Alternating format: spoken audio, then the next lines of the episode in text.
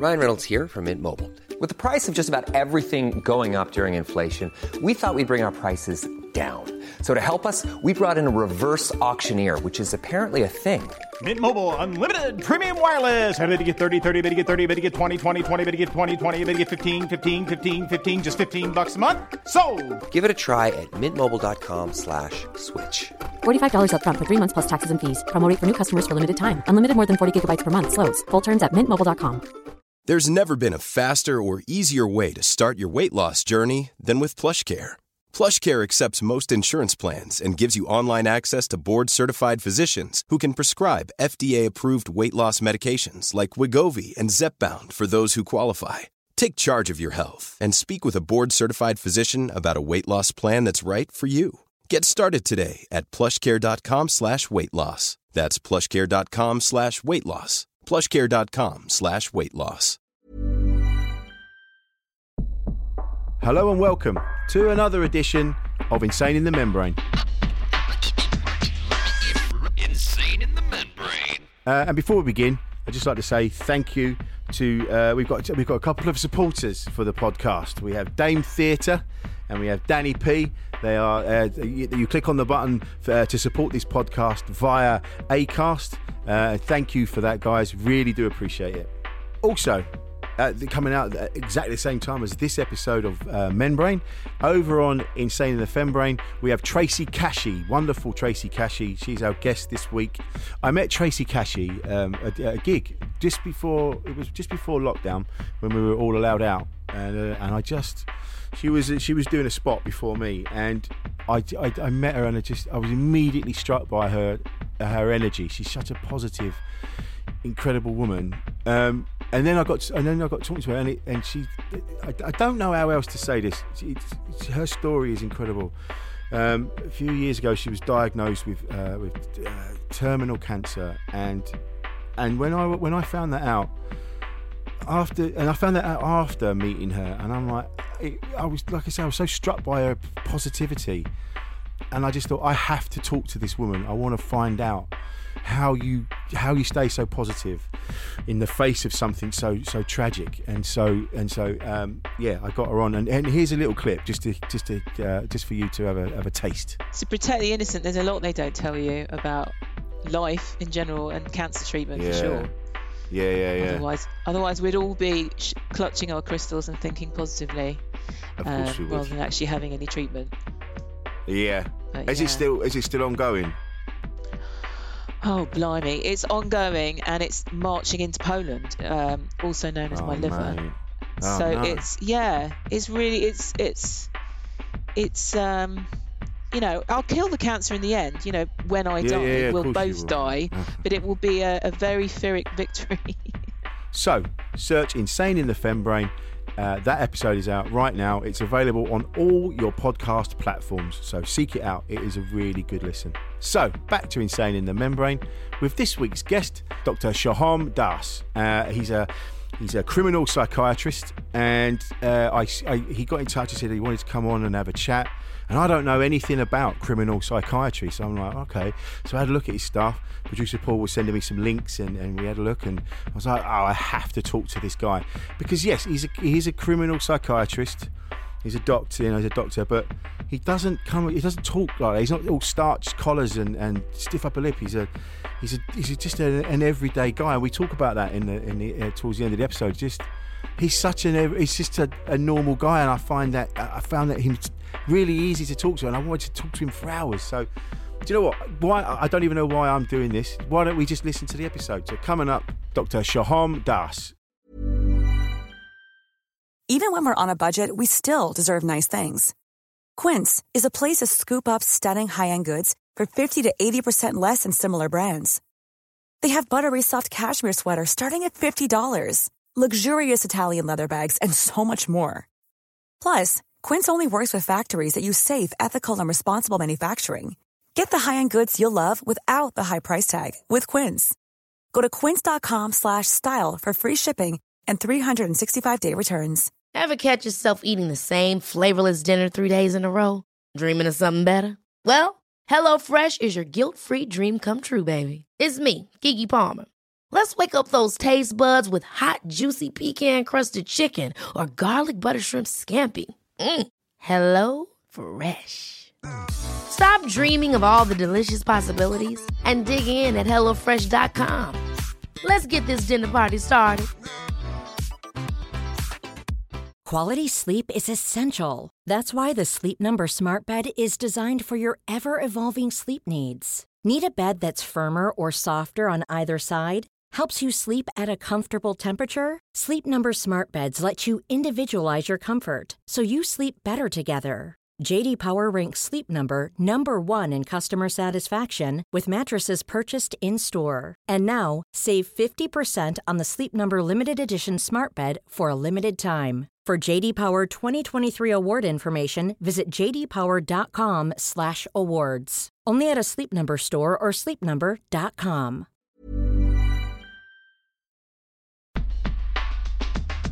Thank you for coming on. Um, I, I I apologise. I'm a bit all over the place to be honest. I've had to I've had to get a day job as well as my comedy and podcasting uh, because the, the the live stuff has all fallen away. So I'm working in a t-shirt printing shop.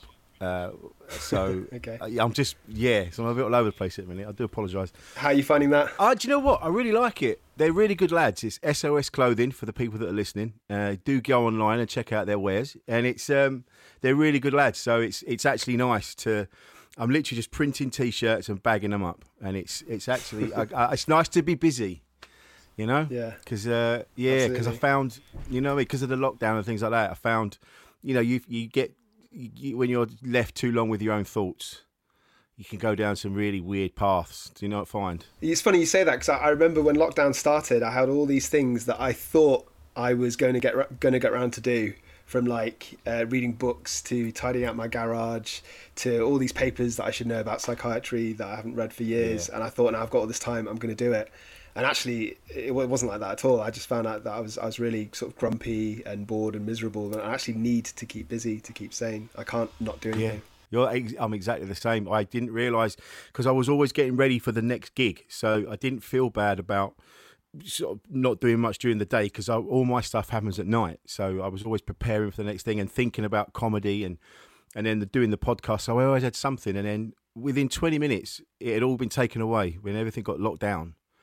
And suddenly Yeah. you're just, I was strangely zen at the beginning. And like you, I was kind of like, I've got plenty of books to read. I've got this and that. But your brain just, it just, like- it just all sort of stopped. And I was just like, I just don't have the energy to do any of it. I don't, I think it was the not knowing what the future was hold, was to hold for us all. I think that kind of put a block on me. also i think i think i'd fooled myself into thinking that i didn't do those things because i didn't have enough time whereas actually i just i never wanted to do them and i just pretended that i didn't have enough time You're so you're so right. You can't. Yeah, get- oh, you- yeah. I, I I almost got like a dopamine hit from telling myself I was just too busy to read that particular book or download that particular thing or whatever. And yeah, like you're right. It was just like I just didn't want to. Man, but you're a, you're a criminal psychiatrist, is that right? Amongst many other things. uh, yeah yeah so forensic psychiatrist so i assess and rehabilitate people who've got serious mental illnesses who have either on trial during the court process or afterwards when they come into a, a psychiatric hospital yeah like because I, I saw you, I was watching a video of you uh, on your uh, podcast, and you were saying about um, they it's otherwise known as criminally insane. Is that right? yeah i think what- that's, that's probably what the tabloid- the tabloids, tabloids would say call it. yeah yeah yeah Yeah, or move the movies kind of call it that, don't they, to make it sound. exactly yeah Uh, I don't know. Yeah, make it sound exotic. I, I wouldn't be allowed to use that terminology No, you'd get. Sounds very cartoony, doesn't it? It's very yeah. mentally disordered offenders is is what uh, what the official term is within the professional. And it's oh, it's people that see. Would these people be criminals anyway? Like, do you know what I mean? Because I know because you because I know people that they do. I've known people in the past that have been up to no good, but they're not. Yeah. They they don't. It's not a mental illness. It's just they're they're just a bit dodgy. But this Yeah. this is this a so this is a this is a um, if you could you explain what that what it is? Sure, uh, happy to. So it's basically it's, it's a it's a big range of people. So on one extreme end, I occasionally, not that often, but I occasionally see people who are absolutely not career criminals, have no kind of criminal history. So we, we get sent with their case papers, we get their uh, police computer national record report so we can see their previous offences. Occasionally, we get people who have never committed a crime, never uh, stepped a foot out of line. Then they become completely psychotic, uh, usually because they've got a family history of schizophrenia, for example, and they do something horrific. So I've seen uh, a case that immediately springs to mind is I once assessed this 18-year-old schoolgirl who became psychotic and, and killed her niece when she was completely delusional, had no idea what she was doing. Uh, obviously, that's a really Oh, wow. tragic case. Um, Mm. And my kind of role is is to decide whether she can have like a defence of not guilty by reason of insanity and whether she should go to prison or hospital. So obviously, in a case like this, she should go to hospital. So that's kind of one extreme. The other extreme is you get people who are habitual criminals who have like, for example, antisocial personality disorder. Um, don't know if you've heard of that, but Mm. it's like a Yeah. it's like a flaw in your personality where you're constantly uh, arguing with people. You're kind of aggressive, hostile. You, you don't care about right and wrong. Um, you you- you're very manipulative, and these people are, are natural um, criminals. And the vast majority of them don't need our services, but occasionally they get severe depression or psychosis. Um, so they're people who probably would have offended anyway, to answer your original question. Okay. But during the period of time that they're unwell, we have to get them better. See, this is this such. There's so many layers to all of this. Is it's. I find. I had a conversation with somebody yesterday. We were talking about the subconscious, and you- you're you're like the, decisions are being made that you don't even realise are being made, like in your own subconscious, which is I find fantastic. You know, I find. I find oh, this is why I wanted to talk to you because I don't I don't know anything about this, but I want to know, and that's why Yeah. uh, when you when you when you when you I was like yes, let's have a chat. So I don't know anything, and I want to know. I want to know more. You know, so Okay. just give give us what you got. What got you into this? How did you start?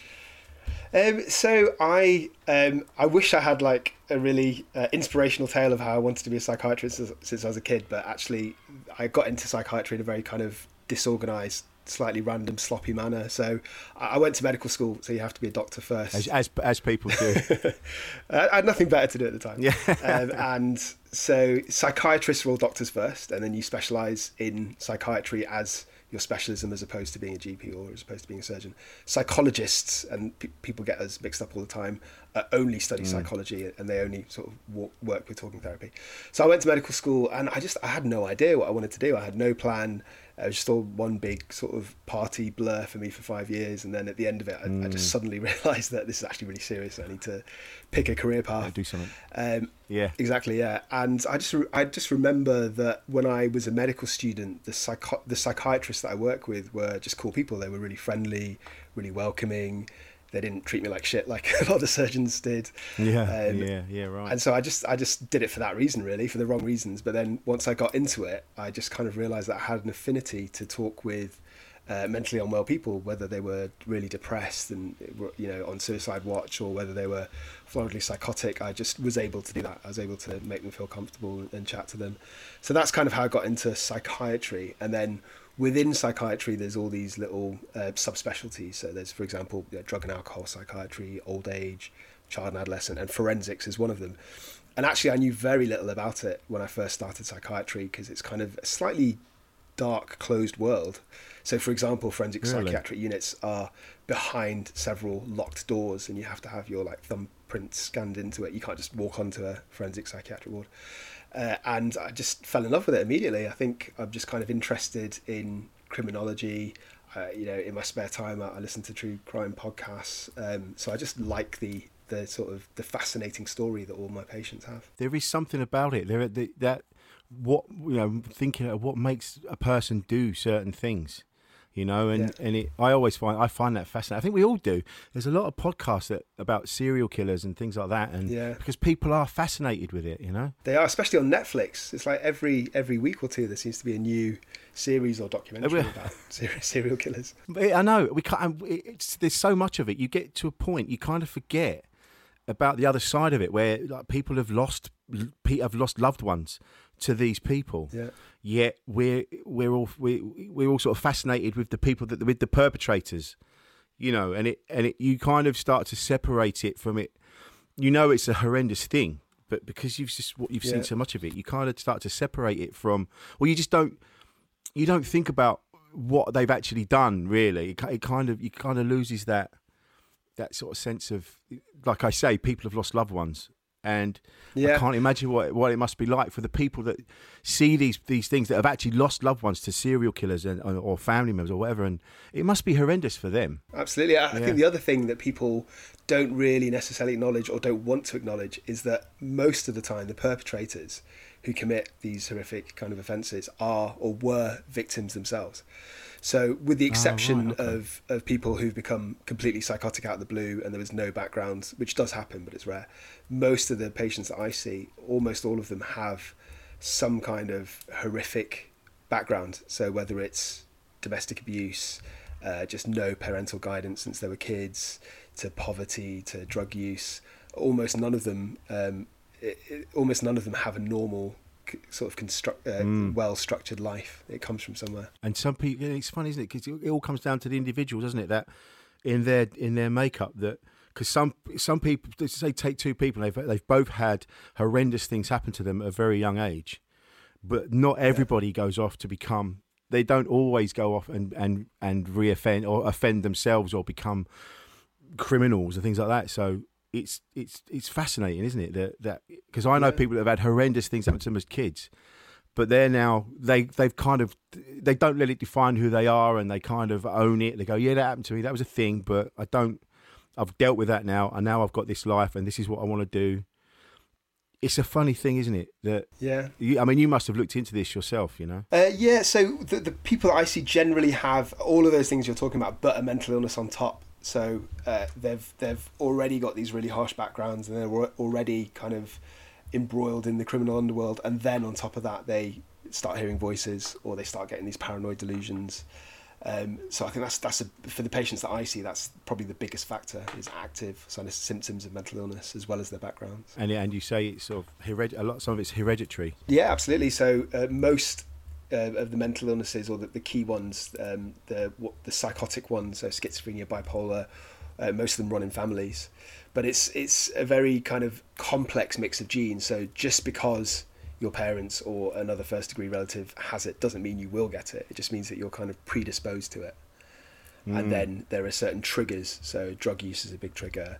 Uh, just trauma is another massive trigger. So you're already predisposed to it, and then two or three key things happen, and then it just flips you into like these periods of, of hearing voices or having delusions or being manic. I've I've seen I've I said this before to someone. We're having a conversation, and we you see people that are like walking along the street and they're like, they're arguing with themselves, and or they're arguing with Yeah. someone they can obviously see, and it's always fascinating. me. It's like how comes this they don't have there's no they don't you don't seem to imagine like good friends or someone that's nice. It always seems to be aggressive and and and do you know what I mean? And it and it. It fascinates me that it's not someone that goes, Do you want to go around the shops? Should we go and have a wander around the park? And he's like, Yeah, let's go and do that.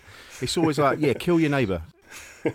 Which I find what I mean, is that is that because we're sort of because human beings kind of err on the side of uh, negativity in order to that's our kind of survival mechanism or There, there were one or two cases that I remember in my in my career where I've met people with a chronic psychosis like schizophrenia who actually connect with their voices and find them comforting. Oh right. Uh, it's very it- it's it's rare. It's it's in a Mm. small minority, but the vast majority do have. Uh, yeah, they have hostile voices that are telling them to harm themselves or to harm other people, and I think that is because their their um, sort of natural psyche is quite negative and hostile, and I think again that's connected to uh, to the upbringing they've had. So they've it's it, it- either they they directly hear the voice of their abusive father or stepfather, or they kind of transfer it onto a, a um, like an imaginary being of, of the voice they hear. But I'll, I'll tell you something interesting. So I was in um, New York last year on a, just on a family holiday last April, and uh, I could not believe the number of people who were just walking around who were clearly psychotic, talking to themselves. Really? Uh, it was it was like literally every street corner had one. Yeah, I mean you, you get a few of them in London. If you if you walk through central London, you might see maybe one or two on your Yeah, average day. yeah. But in New York, they were everywhere. And it yeah. Um, have you been to New York? I have, I have. It's it was quite full on. I've been a couple of times, and you kind of, you, you can kind of see what because you you don't really see. Now and again, you'll see somebody out of a city, and they're and and they're wandering around, sort of talking to to somebody. But it seems to be more more prevalent in cities. Do you think that's because of the pressure of a city?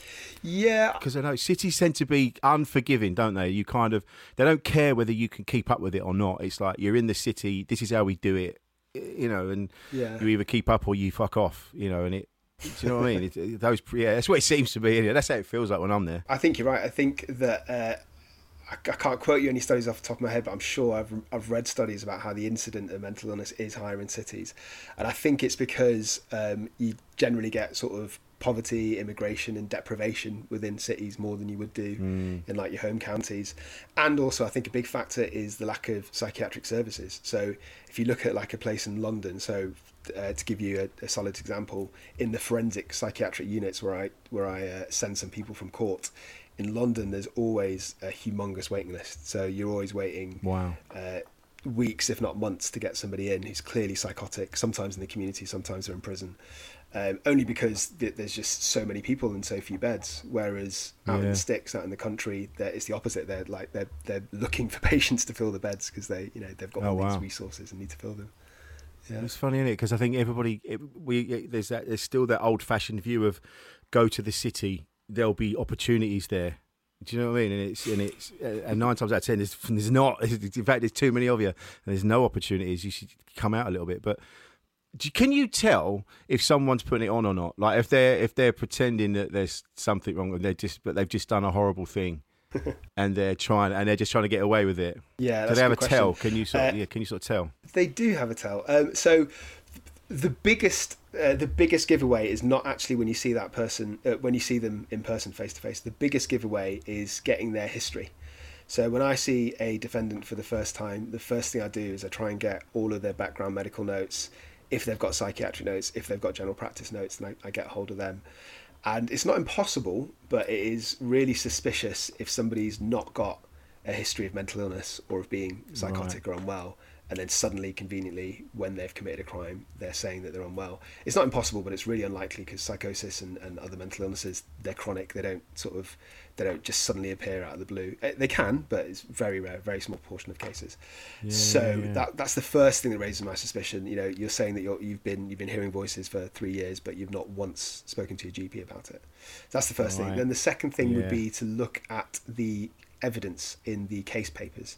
So we are almost always sent witness statements. So that will be, say, for example, somebody stabbed stabbed a neighbour, for example. That's relatively common presentation. So I get the witness statements for all all the neighbours, including the victim. And again, I'm looking for signs that somebody's been off or paranoid or shutting themselves in or muttering to themselves or saying bizarre things for hmm. the weeks and months that have led up to the offence and then you look at the actual um, evidence of what happened on the day. So witness statements to the event and then when the police arrested the person.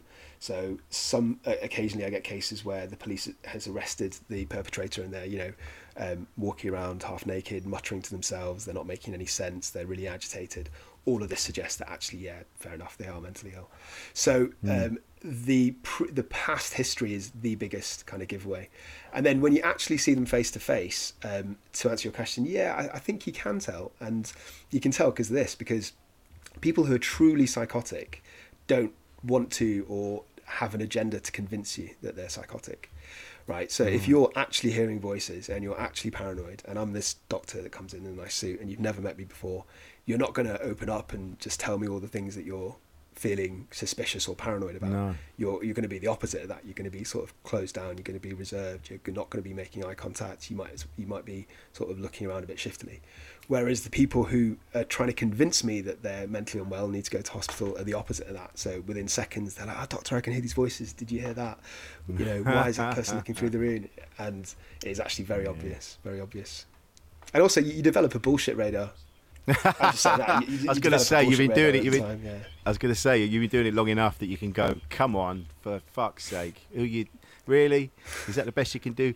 Come on. I mean, you've got you've got kids, right? Yes, I do. Yeah. And you must have, you must have developed a bullshit radar for them, right? You, can, you must be able to tell when they're telling the truth. Yeah, yeah, oh, absolutely, absolutely. I tell you what, though, I, I've got, I've developed my own bullshit radar because I used to be full of it.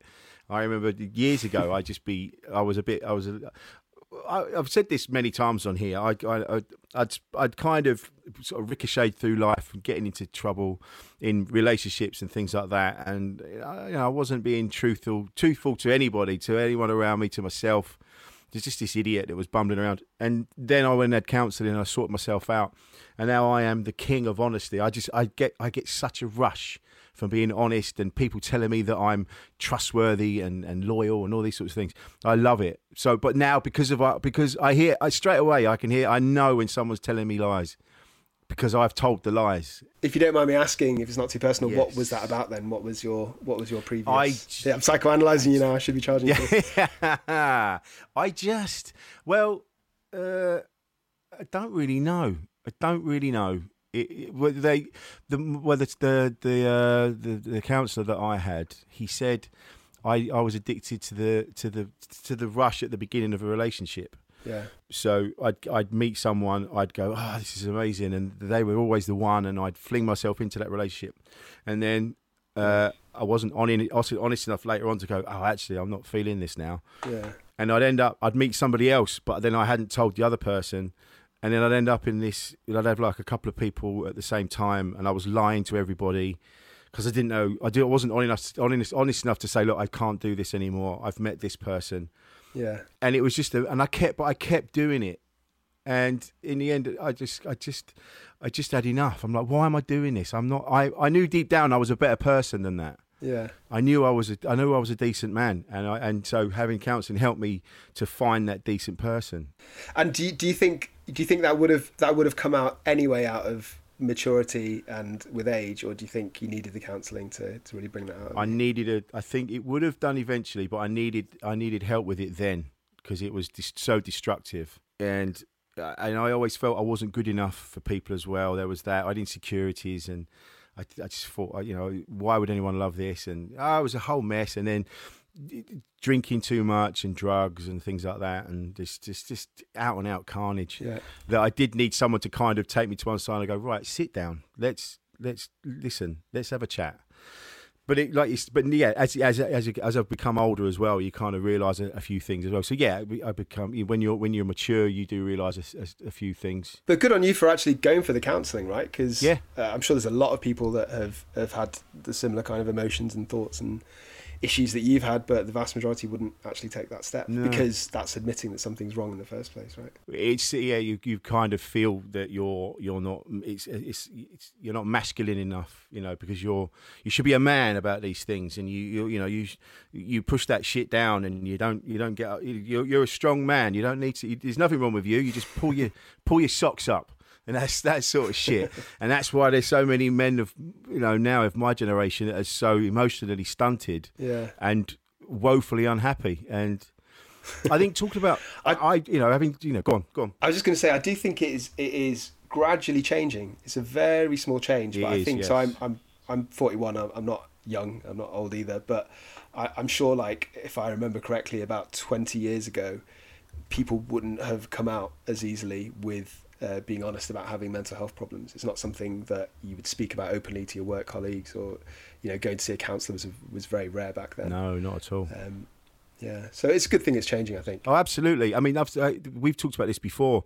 Is that yes, we we it's yeah, it's changing, and it is, and people are starting to open up a bit more. So we might not be the generation that actually really properly benefits from it, but the next generation will. They'll be the ones that. Do you know what I mean? We're because our generation. I know my dad was very, very emotionally shut down, and that caused Yeah. a lot of anger and frustration. And now, I mean, he's a lot more open now because I kind of prized it out of him. You know, I tell him I love him all the time and I hug him, and even though it drives him insane. But that's, but even then, if you'd have used the words mental health 20 years ago, it would have just been Yeah. assumed that you were you were mentally ill rather than it Yeah. being a, a thing of you actually the brain is something that you need to take care of, you know, and listen Yeah. to. Like take it. That's that's that. Yeah. So you're absolutely right. We are making those changes, and it's it's, it's happening. Yeah. I think the other thing that's changed also is celebrities talking about their mental health. Absolutely. So yeah. that, if I remember correctly, when that first started happening, um, in especially in the media, which I think again was probably around twenty years ago, I think they were kind of vilified, and you get tabloids that would have all these headlines about people taking overdoses and um, was it Lily Allen, just one that sticks in my head, and just the way that they were portrayed Mm. were, was was really cruel. And I think that it's the opposite now. They're kind of applauded. And the thing is, right, I think that's a good thing. I definitely think that's a good thing. But at the same time, it also potentially marginalizes people with serious mental illnesses. So you hear the story of the celebrity who had a bit of anxiety and had a bit of depression, and they overcame it, and they uh, went on to have a sparkling career, and, and that's a good story. I don't mean to denigrate that, but Mm. what about the people who, the people that I see, so people with really serious mental illnesses who spend most of their lives in hospital? You don't really get your celebrity that's got that story. So I think there's a risk that it actually marginalizes more the people with more severe mental illnesses. No, you're absolutely right. Uh, I've again, I've had many conversations like this. It's because everybody at the moment uh, has got a thing. Everyone's got a thing. It's and it's and, and like you say, though, yes, I, I am. Yeah, you'd be you'd have to be an absolute psychopath to not be affected by the world, the way the world is.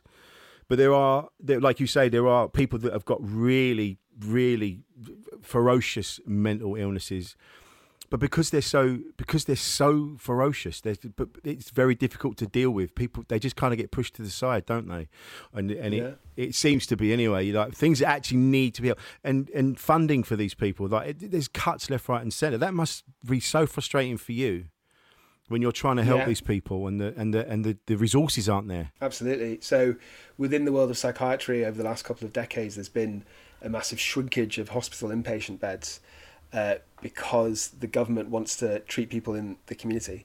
And I think, in theory, that's a really good thing because you're giving people more freedom, more autonomy. But it doesn't really help the people who are too unwell to cope in the community. And because there's so few hospital beds now, the threshold Mm. to actually be sort of sectioned or go in uh, under the Mental Health Act is so much higher. Even in my career, I've, I've the kind of people that I uh, would assess and would have admitted when I first started in psychiatry, uh, half of them I wouldn't even be able to get into hospital now. There's just not enough spaces in the bed, so they're just struggling to cope uh, in the community. It's really sad. Yeah. Well, it's it's like in the in the movie Joker, which I know was a movie, but there was a there's a bit in it when like he gets his meds, he has to go and see a go and see a woman every every every week or whenever it was, and you know and he's got his diary and he's talking to her, and and then one day she says, look, they've cut the funding, you're there is this isn't happening anymore. You're going to have to Yeah. figure something out, and he's like, "Well, what about my meds and things?" I'm like, "Well, I don't really know."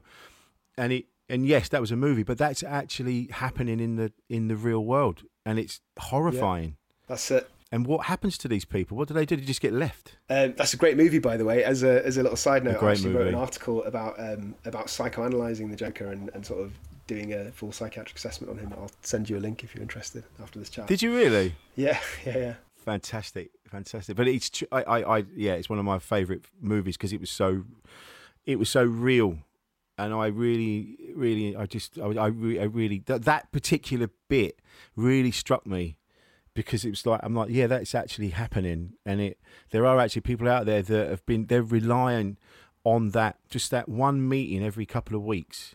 That's their one Yeah. kind of their the last thread that's helping them stay attached to the world, and then it gets cut, and then what Yeah. happens? They just get left, and they just Yeah. they just get hopefully they'll just fizzle out and die, or which is hot, which is just awful. It is awful. And actually, I, I see these people through the criminal justice system. So, 20 years ago, 30 years ago, they would have got the help when they needed it. They'd have got into hospital earlier on, they'd have been treated, and they would have at least started their journey to recovery. But what's happening now is that because there's less resources and because you have to be, the, the threshold for you to be admitted is so much higher, they kind of, um, they're just sort of pottering around in the community and then uh, a lot of them eventually go on to commit petty crimes, whether it's kind of lashing out due to paranoia, hearing voices, or whether it's you know shoplifting because they literally can't afford food. And then we Mm. see those kind of low level offenders coming in through the courts. Um, so that's definitely changed in the last five ten years. Yeah, yeah, yeah. It's that, but that's a lot of the because society tells you you have to you live if you live a certain way, you you know you you you you're a, you're a good you're a decent citizen. You know you've you've got a great credit record, which means you can borrow as you can borrow loads of money, and that makes you a decent citizen. And you know, in, but but uh, but some people just are just pushed to a place where they have to commit a crime in order to survive. Like you say, a very low level shoplifting, or they'll steal something because they're just so desperate. But they're just Yeah. because it's because the criminal system is the way it is. Everybody gets treated the same way, and it's like there, there doesn't some. I don't know. I know I got in trouble a few years ago. I was out with my with my now ex wife, and we got into a bit of a scuffle with these fellas, and one of them called her a, a fat a fat cunt. And I lost Yeah. my temper. We'd all, there was a lot of pressure. We were we were breaking up, and it was and I lost my temper, and I punched this fella, and I got in trouble Yeah. and rightly so. I shouldn't have punched him, but I lost my temper. But they, but there was. I saw a woman, and she sort of assessed me to see if I was a danger to to the to society and things like that. And and even she, like you said earlier, she started, she checked my record and she went, "You've never been in trouble with anything. You've ne- there's nothing happened, but now this and." What what is it? And I just and I just told her the story. And she went, "Yeah." I- yeah. She goes, "Yeah, that's I suppose. Yeah, it all gets too much for some people." But it's but then but then they're, now they're in the system and then it kind of it kind of rolls doesn't it with for a lot of, I was lucky it kind of I recognized what I'd done I'm like no it was just a moment in time I won't do that again So did what happened in the end? Did you did you get did you get charged or? I got charged with assault and I got done for uh, I got yeah I got done for assault and I did 150 hours community service and I got a fine Yeah. and, and I de- and I genuinely felt bad. I didn't it's not I'm not proud of it. This isn't me going oh check me out. I genuinely was it was a moment in time that it was like it was it was really rock bottom. That's when the counselling started as well. All that kind of triggered me. It was like that was my life that was like, like come on man this is ridiculous now. And how did you find the community service? Oh man, what an eye opener that is! Meeting other people, like young lads, young, young, young lads that are the way they were talking were just they're just in the system. They're in. They are. They are criminals. They're just. That's just their way of life. They just. Yeah. They just don't. They've never had any other opportunities. So they just go. Well, look, this is what my dad did. This is what I do, and it, this is just what we do and Yeah. it, it was it was a real eye, eye opener, and it really made me it made me recognise my privilege for sure. That I- you know I've been lucky that I've not you know I've not this that's not been my my my experience at all. You Yeah. know, so I'm, I kind of I was grateful to see it, and it made me realise it made me realise a, a, a lot about my own life. But and it made, it made me realise I never want to do litter picking on the Broadwater Farm estate again. So there's a good deterrent then. God, not half. That'll that'll that'll learn you. Do that. But that. But I was lucky. I had people around me that kind of that helped me and and and you know brought me back out and. And, and I've done my best to be a better person, but some people just get caught in the system, don't they? And they don't see any other way, and and then they just get lost, don't they? Just get they get cut off and lost, and I don't know what the answer is. Is it more funding? Uh, the answer is definitely more funding. I think that's the answer to, to most socio um, social problems, but it's also about how it's spent as well. Because I'm not always convinced that that the system always works in a particularly efficient way. So I'll, I'll give you an example. No. In in court diversion where I work, we pick out the defendants that need to go to hospital. And one of my biggest bugbears is that the actual process of, of sectioning somebody under the Mental Health Act is really slow and clunky. So if I, I, as the doctor that works in the court, I can give one opinion, and then they have to get out like a, a senior social worker from the borough who's always got a backlog of cases, and a, and a second independent doctor, and to do all of that together in one day and do the assessment um, is almost impossible. And then if you don't manage to do it before the court shuts, which is about four or five, then they get remanded in prison overnight. Um, and loads and loads of funding was kind of put into this system, but I think it was put into the wrong places. So it didn't kind of it didn't make the it, it- there was just too many managers that were thrown in. And too many sort of voices, Yeah. and nothing that actually sorted out the protocols. So I guess the point I'm trying to make is that it's not just money; it's also uh, like using it in an effective way. Where it goes. Yeah. It just feels like the whole system needs to be re re rejigged, re reevaluated, and but I don't know. But it's so, yeah, like you say, there's so many different parts, aren't there? There's, you know, it's. Uh, I don't. I, I mean, I don't know. I'm just talking from uh, of an out, an outsider's point of view. I'm not in. My dad works for Citizens Advice Bureau, and on that level, he just finds it so frustrating that Yeah. you know, he gets people coming to him with they're just desperate, and he can only do so much because there's so much bureaucracy in front of him. Yeah. You know, there's so much bullshit, and you've got to talk to more than one person, and and you've got to wait for letters to come back and forth, and it just seems to be there must be a better way to do it. Yeah. You know, That's what you're talking about. Sounds really familiar within the mental health system as well. It's all very kind of fractured and disjointed. So there's like uh, a team like that, that I work in in the courts, and then there's another psychiatric team in the prisons, and then there's like the probation service who also make decisions on whether um, people are safe enough to, to be on bail or not, and then you've got a community team who also has responsibility for the patient. But then, if they've committed their offence in a different borough, then that community team no longer gets involved, so another community team gets involved, and it just feels like too many too many cooks. Really, there's just like you say, there's too many Far people involved, many. and and the, the answer isn't throwing more money and getting more people in. the answer is just to simplify No, the God, no. system and make it run smooth. Yeah, yeah, yeah. I think that's what it. ta- but it's, yeah, it just needs just completely taken apart and and and just yeah, just we need to be giving a shit about actual people. They just they just become figures, numbers on a screen, don't they? Yeah.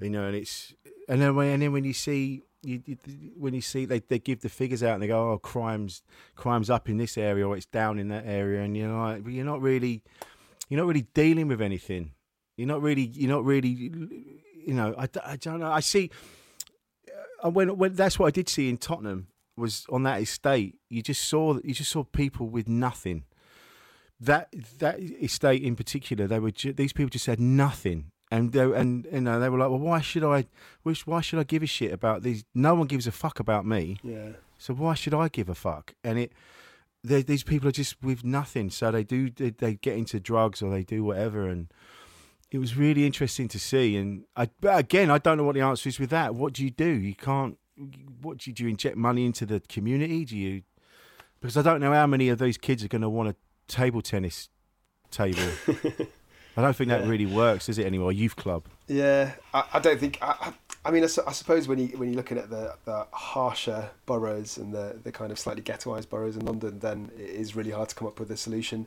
But then I think there are there are some sort of areas that work well. Like you have these youth football teams okay uh, that tend to flourish. You get sort of like you know these little DJ sets and people that that can make um, like underground music. They tend to keep a few kids off the street. I think it's just tailoring Oh, it to what cool. the kids want to do rather than yes what the councillors think the kids want to do. Yeah, exactly. Yeah, ping pong is not the answer. Um, yeah, you're right, man. That is it because they do because these kids they do want to be DJs and they do want to be they want to do they want to do they want to be more creative. I've I did I found that a lot. People they do want to get into music and my eldest son is a dancer Yeah. and he does choreography and he gets people he gets a lot of you know people in yeah, that, yeah that's what they want to do they want to be creatives and i think yeah like that's where you're do you know what you're right that's where we should be focusing i think you know like you say do what the kids want to do rather than what some pompous old twat in his 60s thinks is the right thing for the youth You know what, Rich? I think we sorted out. I you think We've you and it. I should. Well, let's form a. Let's form a. we'd be like the Batman and Robin of. Yeah, yeah. You could be Batman, and I'll. I'll be. I'll be your sidekick. I think. I think that's the way forward. But it must be. You must. You must enjoy what you do, like figuring people out. I know I enjoy it. On just, just, just. I. I love working people out. I love. People tell you more about themselves than they actually than just speaking, don't they? And I love that. Yeah. Yeah, I love body language. I watch videos about body language all the time. I love that. You must love that. I do. So for for the average assessment that I do, I probably spend about an hour with the actual client, whether that's a defendant in in like prison or in hospital, and I spend probably about ten or eleven hours actually writing up the report.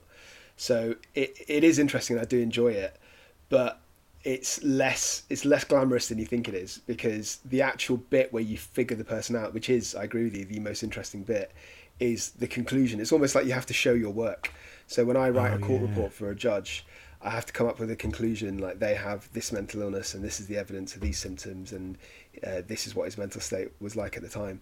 But it has to be absolutely watertight, and the reason Hmm. for that is because um, like if I do a report for the defence, then the Crown Prosecution Service, if they don't like what I've written, then they can call their own psychiatrist, and then we sort of battle out Ah. in court, uh, or vice versa. Sometimes I do cases for the for the Crown Prosecution Service as well, uh, and so to kind of to preempt their strikes, you have to go through all of the all of the notes and pick out every single piece of information in detail and cluster them together into symptoms and diagnoses. So I guess what I'm trying to say is it is fun. The final bit, the conclusion is fun, but the actual Mm. going through the, the pages of evidence can can be a little bit dull at times. Oh God, oh, yeah, I can imagine. And then it, and like you say, it, you've it's got to be so meticulous and watertight. You, you, you, you- I mean, how is your how is your own mental health with this? Do you have do you do you do you have things that you do to protect yourself? Because sometimes it must. If this is is do you do you, are you do you find it easy to kind of put it to one side and go off and do things like relax and and and have some some kind of social life? Yeah, I, I do. Um, and I don't really know why. I don't think it's something that I learnt. I think I've just always managed to disconnect. So some of the perpetrators have done horrible things from like, you know, sexual crimes to paedophilia. Um, but as I said earlier on, they're also, a lot of them are also victims themselves. But, and it's not that it doesn't bother me. It's not, not like I don't care. I do. But I'm also just very able to compartmentalize what is work and not take it home. So occasionally I'll tell my wife about cases that I've seen, and she's like horrified about what's Yeah. actually happened Yeah, and yeah. what the person's done. And I am much more interested in the psychiatric defence than I am about the kind of morality of what they what they did. Um, Mm. And I, d- I honestly don't know why. I'm just I'm just possibly borderline psychopath. I just I just can it doesn't bother me. It doesn't affect doesn't affect you know what, my life. And I think another thing is that I I uh, I always keep really busy. I've got so many other things in my life. Yeah. I've got my wife and kids. I've just started a new podcast recently. That's right, Dabbled yeah. in stand up, as you know. I do. Um, and I think b- because I've got so many other things, I'm too busy to get kind of bogged down by seeing people that have done horrific things. I don't really have time to to kind of concentrate on the fact that somebody No. you know severely beat up their spouse because by if I, by the time I think about it, another case has come along and then another podcast. Yeah, episode yeah, comes along yeah. and, yeah. Just It keep just them be- busy. Yeah. Well, I think that, that you know what? That's you're so right. Like I said at the beginning, it's that it's when when the lockdown happened and I was left alone with my own thoughts. That's when it that's when it started to get weird. And that and I saw that as well. People kept kept putting on Twitter and things like that, talking about how vivid and mad their dreams were. And it and I read a thing in uh, the National uh, National Geographic, and it said because you've had all the all the distractions of everyday life have been taken away from you your brain is now process. It's just sort of left to its own device and it's processing everything. So it was just chucking out all these mad stories in your head. uh, In dreams were incredible. They were nuts.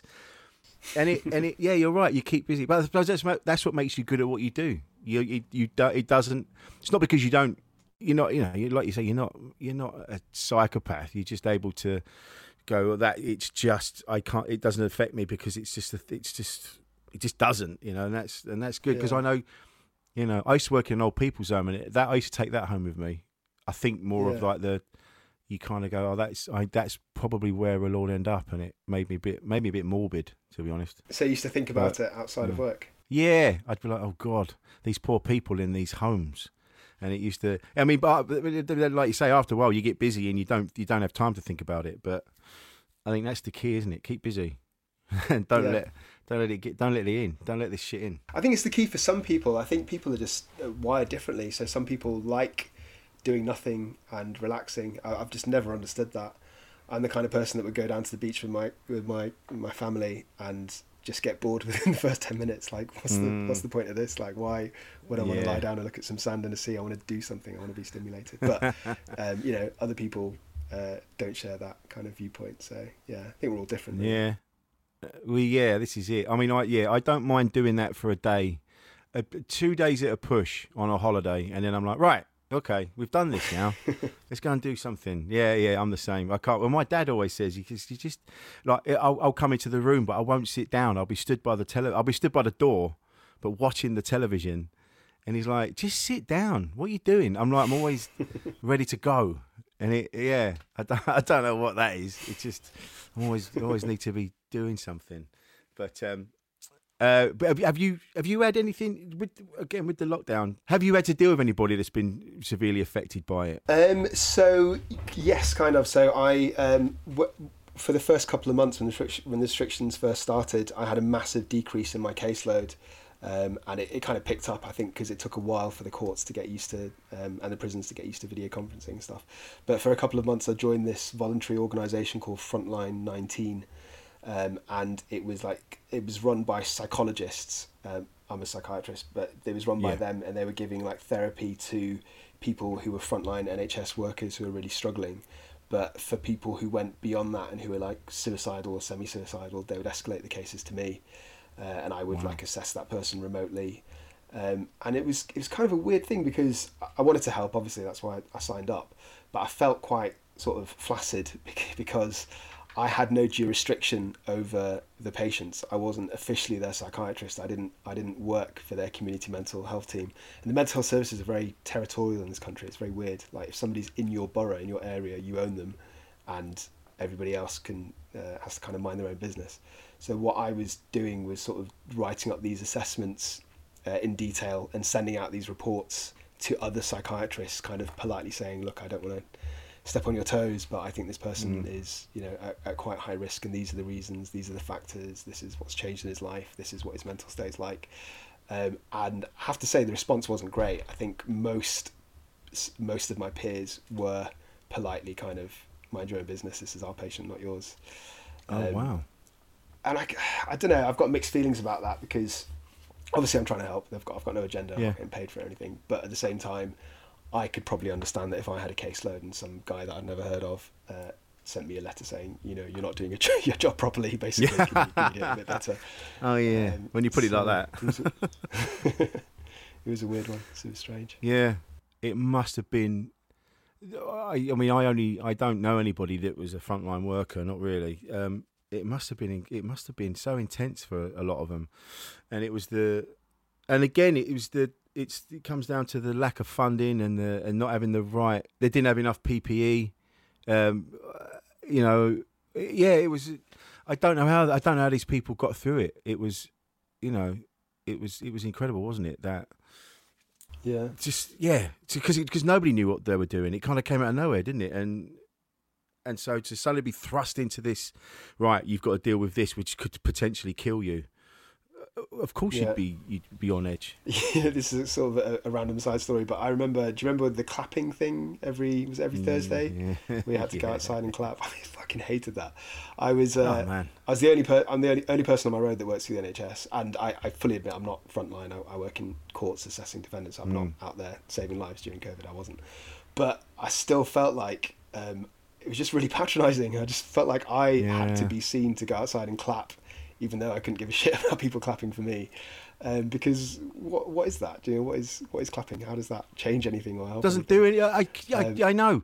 We yeah, it doesn't it doesn't change anything. And there might have been people that have been working nights, NHS workers, and you're outside banging pots while they're trying to get some kip. You know it. It was.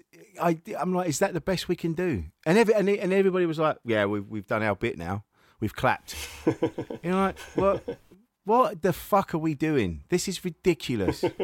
we should all be actually getting together. and go right. What actually can we do? Can we? Is there a way Yeah. we can do something that's actually going to make a difference? Clapping on your balcony with a couple of pots in your hand. And I didn't want to, but I f- kind of felt like I had to because I didn't want to be like You had the to. antisocial Oh man, person get. in the family. You get. oh, number six aren't coming out. Right. What's wrong with them then? You know. uh, yeah. They was- better be it- dead. it they was- better have COVID. It was the only way you could get out of it is if you was you'd suffered with it. Yes, I don't know, man. I don't know. I don't know. I I worry. I do worry that it, it, the government aren't not with not with COVID, but with just with actually taking care of people that need that desperately need help. They just aren't. They just aren't. They're not focusing on it, are they? They just. They just. I don't know, man. It, it worries me. You know Yeah. and it you know and, and suicide you know the numbers for suicide are ridiculous. And you know and i think we need to start talking about that a bit more. The fact that because straight away they go oh are you having suicidal thoughts? Oh then and it's like i don't know many people that haven't had suicidal thoughts. Not they haven't got Yeah. they haven't done it but they've gone oh fuck this i'm just going to go. I don't know many people that haven't had that you know? I don't know if it's Yeah. different for you but i know i went through it. I'm like and have you have you have you experienced that yourself or Um, no, I've never had suicidal thoughts. I've definitely had times where I felt low. Hmm. Um, I think that, um, yes, but towards the beginning of the COVID restrictions, I, I when I wasn't busy, I definitely just I just felt really uncomfortable. Um, I surprised myself at how how sort of moody I'd become with not having with just not being kept busy. Hmm. Um, but no, I've not had suicidal thoughts. I, I deal with, with patients with that kind of thing all um, all Yeah. the time. Um, and I think the thing is, is that when people talk about it, they say you should get help, which absolutely you should. But also, getting help isn't the end of the problem. So it's not like somebody hides suicidal thoughts, then one day has the bravery to accept them, then goes and sees a doctor, and that's it. They get cured and they go away. That's not how it works at all. No. Um, you, you, you know, you might get treatment, and you might, for example, take antidepressants. You might start, uh, you might have therapy, and all those things can help. But they're all very, very gradual, kind of slow, um, slow burning kinds of treatment. Or if you're extremely suicidal, you might go to an inpatient hospital. You might be observed, but that's not actually really changing your life. That's just keeping you safe in the short term. I mean, don't get me wrong. I'm not saying that people shouldn't do those things. They absolutely should do those things. But I, I just think that the, our narrative of suicide is a bit simplistic. Uh, and I think that when somebody's got really deep-rooted problems, then it's not something that's going to be fixed within a couple of weeks or months. It's just uh, Yeah. it's a lot deeper than that. I think. Well, like you said, like I mean, I said, you know, I've had suicidal thoughts, and it, and uh, but it, I've I've spoken to somebody else about this, and it, and they were saying to me that it's not. You don't really want. Uh, so a lot of people don't really want to kill themselves. They just want the hurt to stop. They want Yeah. that. They want that. They want. They just. Well, they want to just, just, just the frustration to go and the. And so you get that. You get confused. You're like, "Oh, I just. You don't really understand the magnitude of suicide. Do you know what I mean? Yeah. You kind of like you, you know. Like, I just want to. I'm just going to go, but you don't really want to. You just want that shit to stop. And having the thought is is a big difference from actually going through with it. I mean, Yeah. actually doing something about it's a huge, huge step. So, do you mind telling me a bit about your what what was going on with the suicidal thoughts? What was your kind of situation just- at the time? I think it was just in like my partner and I now we just we were just we were just at each other the whole time. It was just before it was before lockdown, and we just Yeah. uh, we just kept fighting, but really epic fights. And I just Yeah. I just and I just walked out, and I'm like because I thought this was the one. I thought this was the this was going to be the relationship that I was I'd been chasing all this time. And then this Yeah. was going to down the shitter, and I just I remember walking out up by Southend Pier, and I'm just like, oh, I'm just gonna do it. Fuck it. I'm just gonna do it. I've just I've had enough. No one gives a shit. I'll just be maybe it'd be better if I just wasn't here. I just seem to be getting in everybody's way. Yeah. And then in the argument, I just smashed my phone, and then I just went, oh, I better sort my phone out. and then I went and got a three year contract. So I'm like, well, I'm, I'm obviously not gonna, obviously not gonna do it. So That's a you know, protective but factor then- right there, isn't it? yeah, yeah. Like it matters. Like it matters if I, if I've got a contract or not. But that was my thinking. I'm like, oh, I better go and sort my phone out. Uh, but but some people don't have that. Some people, I do. I know of someone who who actually did it. He actually did, and but nobody saw it coming. That's the thing, isn't it? No one sees it coming. Yeah, yeah. He did. Yeah. He, um, he was a, a boxing. Uh, uh, he was in the boxing world. Uh, Dean Powell.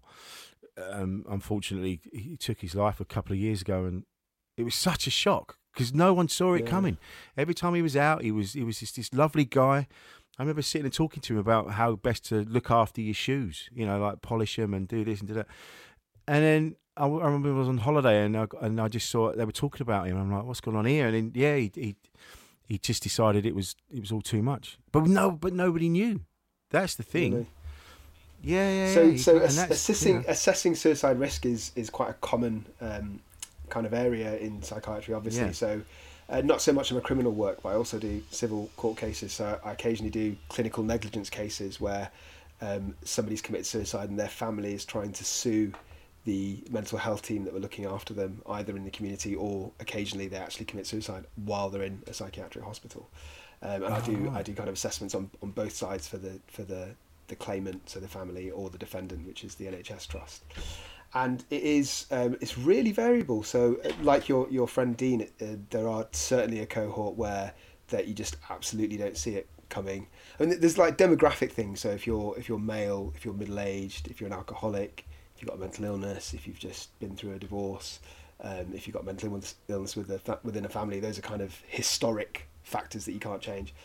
Um, but when you actually get people that present to psychiatric services, it's really it's really confusing because you get some people, women especially, who can deliberately self harm or take overdoses repeatedly, and they can do it for years, and they you never really know whether they intended to to end their lives or not because not every Mm. suicide attempt is is an actual real attempt. Sometimes it's a call for help, and there are some Mm. factors like, for example, did they call the ambulance themselves? Did they take all the tablets that were available? Did they take out a three year phone contract before they did it? Um, but Yeah, it, yeah. it's it, it's just so complicated. And some of the cases you just cannot predict it. And some of the cases that i've done with clinical negligence i'm just sitting there and i read through the notes. I'm just like how can the mental health team have not picked up on this? It was so obvious that they were just deteriorating like their Mm. frequency of telephone calls the frequency of crisis the frequency of cutting themselves had clearly increased. Plus they had this conversation with their family member that you knew about saying goodbye to their kids or something like that. And it's just the signs are just glaringly obvious to me and it's just i kind of cringe when i read through this material um, Mm. obviously i know the final outcome and yeah some of it is indefensible Yeah, right. And do you think that just comes down to them being understaffed, underfunded? Uh, this is they've got too much going on. Um. I, I think I think it's two things. I think that it is that their caseloads are too high and they're overworked, um, especially community mental health teams. But the other thing is that it, it kind of oh, it shocks me how bad some risk assessments are done. And uh, just to be clear, I'm not talking about all members of staff by any means. I'm talking about No, no, no. the occasional few that, that come across my thresh that come onto my desk. But they will. So their attempt at a risk assessment is: Are you going to kill yourself? Do you have thoughts of suicide? Yes or no? And that's it Oh wow. and that's just that's just bullshit. That's No, not, don't really- That's not yeah, an that's- Yeah, exactly, exactly. So they they've not. Um, so say for example, somebody's had a suicide attempt a few days ago. If you're doing a proper assessment, if you want to know whether somebody's likely to kill themselves, you need to get to the root of exactly what went on. So what were what was what was what was happening on the day that they that they had their suicide attempt a week ago? What were the factors? Who do they argue with? Um, what kind of closure did they get? Who did they speak to about what? Um, and did they kind of indicate that they actually wanted to end their lives? Um, what made them change their mind is a, is a huge, huge question to ask, and it very rarely does get asked. So if there was an external factor which is now gone, then the chances are they're going to be safe. But if there's an external factor that's still very much in the in the background, then they're not going to be safe. Uh, so it's not it's not that complicated to do really. It just takes a bit of time and a bit of effort. Um, but I Yeah. see these risk assessments and it is they're just they just they look like somebody's just done it as an afterthought because they've run out of time, rather than an actual method to stop somebody. Yeah, yeah, yeah. And what would you- what would what would you say to someone if they were thinking these things? I would absolutely suggest that they that they seek advi- uh, that they seek help. So I think that to get help immediately, the best ports of calls are um, are the Samaritans. I think they're really uh, well established. Mm. They have proper trained people who can really sort of listen to your to your thoughts and concerns. I think that you need to uh, accept and acknowledge that it is a long road to get better. It's not simple.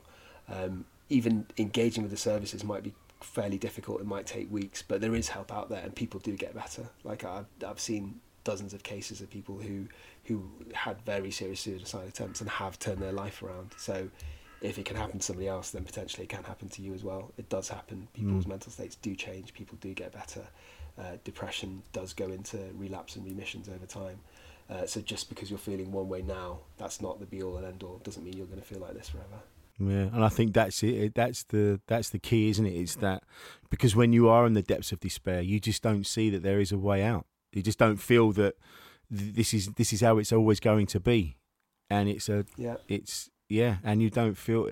And then there's that thing where you don't feel like you can reach out. You know, you think, oh, everyone's too busy. Everyone's too busy. They don't want to listen to this. You know, and, I, I say this a lot on here. Just just just message someone and just say, how you doing? Look, I'm you know I'm feeling this way, and most people would will will you know will will talk to you.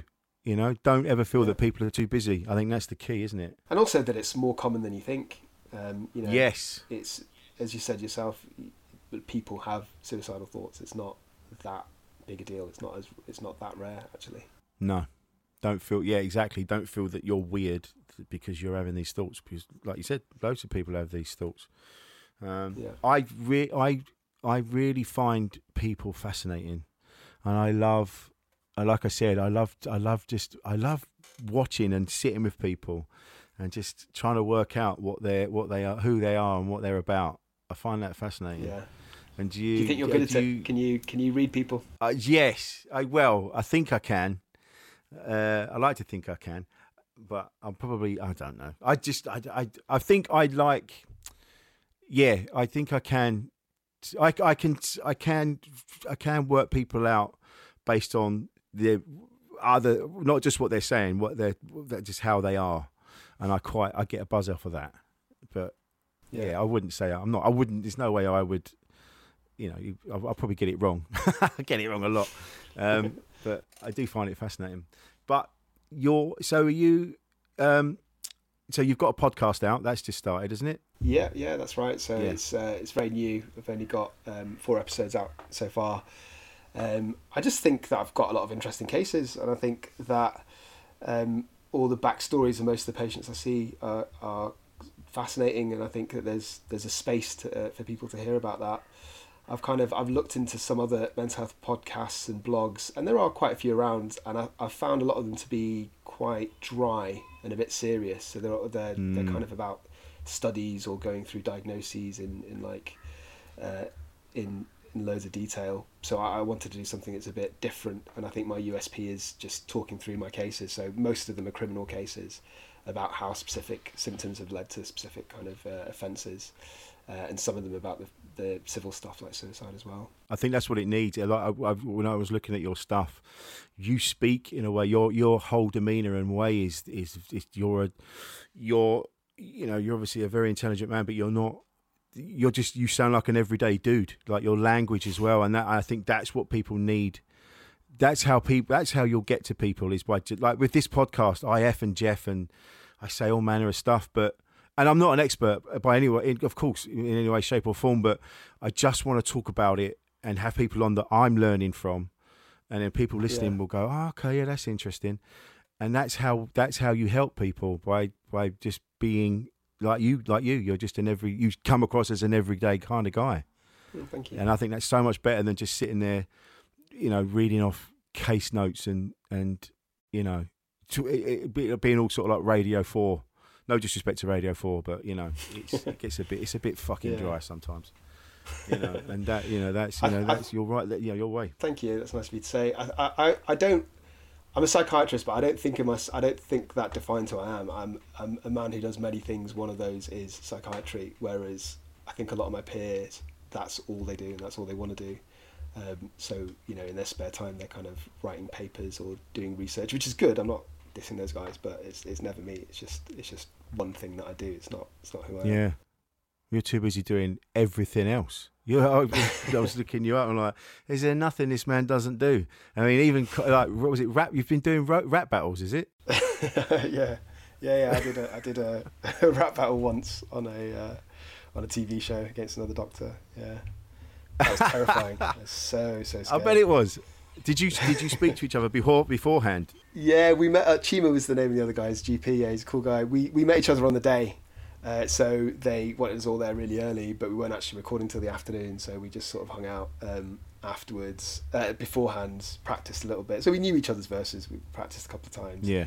And then did the show, and then just went out for went out on the piss afterwards. Actually, so ended up drinking nice. with him till like three or four in the morning. So yeah, it was all good. No, there was no See, bad blood that's, there. It's it's it's shit like that. Like you do what you do. You're a criminal psychiatrist, but then you'll get on the lash till four a.m.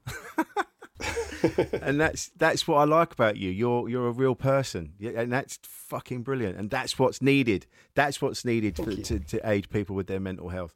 Not this stiff and starchy bollocks. We need you getting on the lash till four a.m. and then going into the office hungover. Just in case my but bosses did... are listening, that was that was a one off. That was a one off. I and I and I'd just like to say I said that he didn't say that. Um, this is just me being a comedian taking the piss.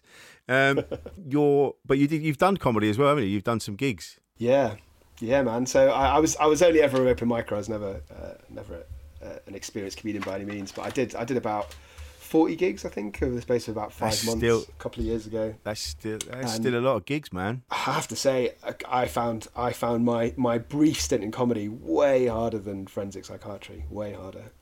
Um, I, really? I take my hats off to, to comedians such as yourself. Yeah, absolutely. But you at least you Um, made that step. There was, you know, so many people are like, I'd love to do that, but the hardest bit is making that step onto the stage.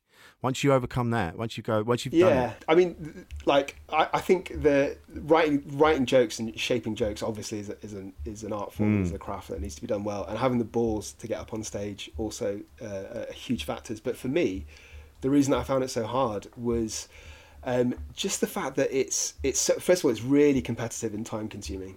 So I'm, I'm sh- sure you can relate to your sort of early early days when you first started. There's so many open Oh, micers, for sure. uh, especially in London. So I'd go to gigs when they were like, you know, the gigs were like three, four hours long. So I'd leave my house at six, at six in the evening, come home at midnight, and I, you know, for five minutes stage time. And on top of that, half the time there was no audience, or there was like two people in the audience, um, which would just be crushing because because I'd spend you know hours writing all these new jokes, memorizing them, and then you just get to a gig and there's nobody there. Um, I just couldn't do yeah. it. Like, Oh man, you're not doing it. Yeah, you're doing it to the tops of other comedians' heads because they're writing their notes and there's nobody else in the room, and you just got to. Yeah, it, if you could get past that, you'll you'll probably be all right in the comedy world. But it's just trying to break through. what that. you mean the open mic stages? You mean? Yeah, yeah, you've really got to want to do it. And re- I just was so determined to, to do it. I really wanted to do it, be a comedian. And Yeah. yeah, there's a that's got to be a mental Ill, a mental illness as well, isn't it? That's narcissistic personality disorder. Yeah. I do you know what though? I don't. Uh, yeah, yeah. There must be an element of that in there. I just love making people laugh. That's why I do it. I just love. Yeah. I love that. I, I I don't feel there's a separation between me and the audience. I still feel like a punter. So I don't. Yeah. I don't walk on thinking I've got the higher status. I'm kind of like, let's have a laugh. Come on, all of us together. Let's do this. That's how I feel. Yeah. And it, you know, and, it, and it, I, I just love doing it. So, for, and, and well, uh, if anyone listening, if you're thinking, I'd love to give it a bash, go and give it a bash. Go and go and go and find an. a, a, I mean, you you might say no, but anyone, just go and you, you, you don't just sit there thinking I'd love to. I don't. Oh, I'm a bit scared. Go and do it. You never know what'll happen. I reckon. Do you think you think you'll go back and do it again, or is that it? You've you've Um, I, I, the problem with me is I started too late. So I was, thir- it was about two, three years ago. So I was 38 when I started, and it's not, it's not the age thing. It's, it's the fact that I had so many other commitments, like trying to do that plus my job, plus my wife and two kids, plus you know, like I exercise every day and things like that. I just, I just, it's I. It, for the six hours or five or six hours that I was given away uh, two or three times a night, it wasn't enough for me. Just just five minutes of stage time, and uh, I don't know if you can relate to this, but the, just the non-linear kind of progress of knowing whether jokes work or not. So jokes that did work on some days wouldn't work on other days, and it really pissed me off because I, was like, I thought I thought I had this. Like I thought this is a funny joke. Yeah. So what does that mean? Do I have to rewrite my whole thing now? Uh, and vice versa. Jokes that didn't work some days they would they would kill on other nights, and I just. I, I- didn't like the lack of control. Either either I write a joke and it's funny and you tell me it's funny, or it's not funny and I'll cut it out. But you, you're not allowed to laugh sometimes and not other times because that's And just, that's it. Just, uh, because Yeah. different people react differently. Like I had a gig last night, and I even said to them, I said, "You're laughing at the bits where you don't. People don't normally laugh. Like they were laughing at the setups." And then I Yeah. drop a punchline. They were going, "Nah." I go, "How can you not laugh at the beat you're supposed to laugh at?" and it was really, I just, I, yeah, it was. I find it. I like, I like it. I like the not knowing and the, the, the, the, the way that. Uh, what what I find fascinating is when a whole group of strangers in one room can all decide as one that they don't like you. Yeah. That I find fascinating. Just that when you bomb at a gig and they just go, everybody, complete strangers, and they go, nah, not tonight. That I find fascinating. the other thing that really hurt when I did when I did stand up was was bombing. So like the the the joy that I'd feel of a gig going well, and I had I had a few like a handful of very good gigs, was nowhere near the kind of self-loathing and just frustration that I'd feel when I had a bad gig. Um, you know, I think what, especially once you get over the fear and the novelty, uh, you just it frustrates you if you've had a few good gigs in a row and then one goes badly. Oh God, yeah. Do you do you still feel that yeah, now? Yep, and I and it's always when I'm furthest away from home that I have a shit gig. So I've got all that time in the car coming back to assess and and beat myself up and tell myself that I'm shit and I should quit and I should do this that and the other. But I tell you, where are you based? May I ask? Uh, North London, Enfield. North London, right? Because we we're gonna we're gonna we've done a few live ones of these, and we we do them around about the place. How would you feel about coming back on and being a guest on a live one? Uh, as as a stand-up or as a psychiatrist? Just as a psychiatrist, but because you've got you've already got the you've already got the the stagecraft, you've already done it. So I think you'd make for a cracking Yeah. live guest. I think we should I think we should do it. Yeah, would you up for that? Mate, I'd definitely be up for that. Yeah. Yes. That'd be wicked. Right. Let's do it. Okay, we'll do that. This has been fantastic. Thank you so much for coming on. Where can we find you online? Uh, so you can check out my uh, my new podcast. It's called A Psych for Sore Minds. Excellent name. Uh, or you can hit me up on Twitter. Um, I can't actually remember my Twitter handle. I think it's at dr for doc- as in doctor underscore s underscore das. Excellent. Excellent. This has been fantastic. Thank you so much for coming on. Um, and I'll be in touch. I'm definitely going to get you on for a live one. It'll be fascinating. Cool, man. I'm definitely up for that. Yeah. Definitely up for that. Produced by Paul Daniels at pauldaniels.tv. Hey, it's Paige DeSorbo from Giggly Squad. High quality fashion without the price tag. Say hello to Quince. I'm snagging high-end essentials like cozy cashmere sweaters, sleek leather jackets, fine jewelry, and so much more. With Quince being 50 to 80% less than similar brands. And they partner with factories that prioritize safe, ethical, and responsible manufacturing. I love that. Luxury quality within reach. Go to quince.com slash style to get free shipping and 365 day returns on your next order. Quince.com slash style. Ever catch yourself eating the same flavorless dinner three days in a row? Dreaming of something better? Well, HelloFresh is your guilt-free dream come true, baby. It's me, Keke Palmer. Let's wake up those taste buds with hot, juicy pecan-crusted chicken or garlic butter shrimp scampi.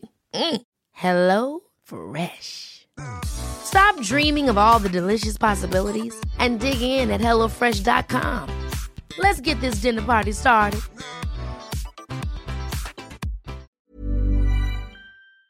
Made by darkhorsedigital.co.uk. Shooting, live streaming, and podcast production.